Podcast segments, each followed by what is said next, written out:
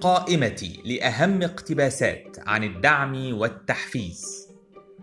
واحد لست أنا الحجر الذي يلقى في الماء ولكني البذرة التي تبذر في الحقل.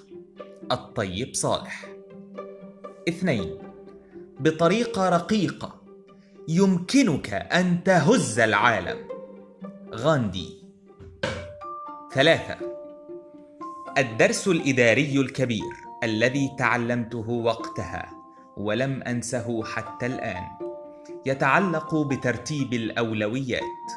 عليك أن تبدأ بتحفيز الآخرين عن طريق الحب والاحترام. أن تحبهم فتجعلهم يحبونك وتحترمهم فتجعلهم يحترمونك. وسوف تجد كل رغباتك قد تحققت. عندما يتعذر الوصول إلى الهدف عن هذا الطريق لك أن تلجأ إلى الإغراء بالثواب. وعندما يفشل هذا المسعى عندها فقط لك أن تلجأ إلى آخر العلاج العقاب أو التلويح به.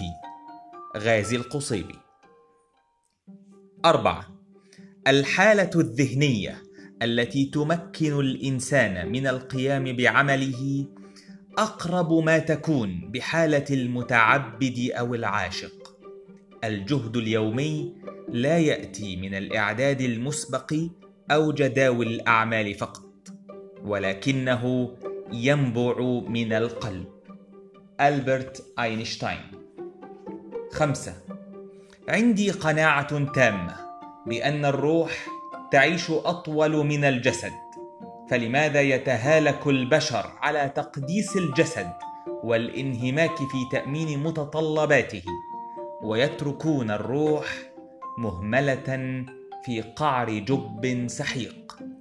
أيمن العتوب. ستة. الإيجابية هي طريقة تفكير والسعادة هي أسلوب حياة.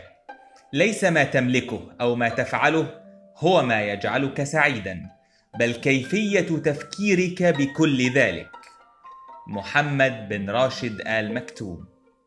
سبعة خطوة القلب أسبق من خطوة القدم.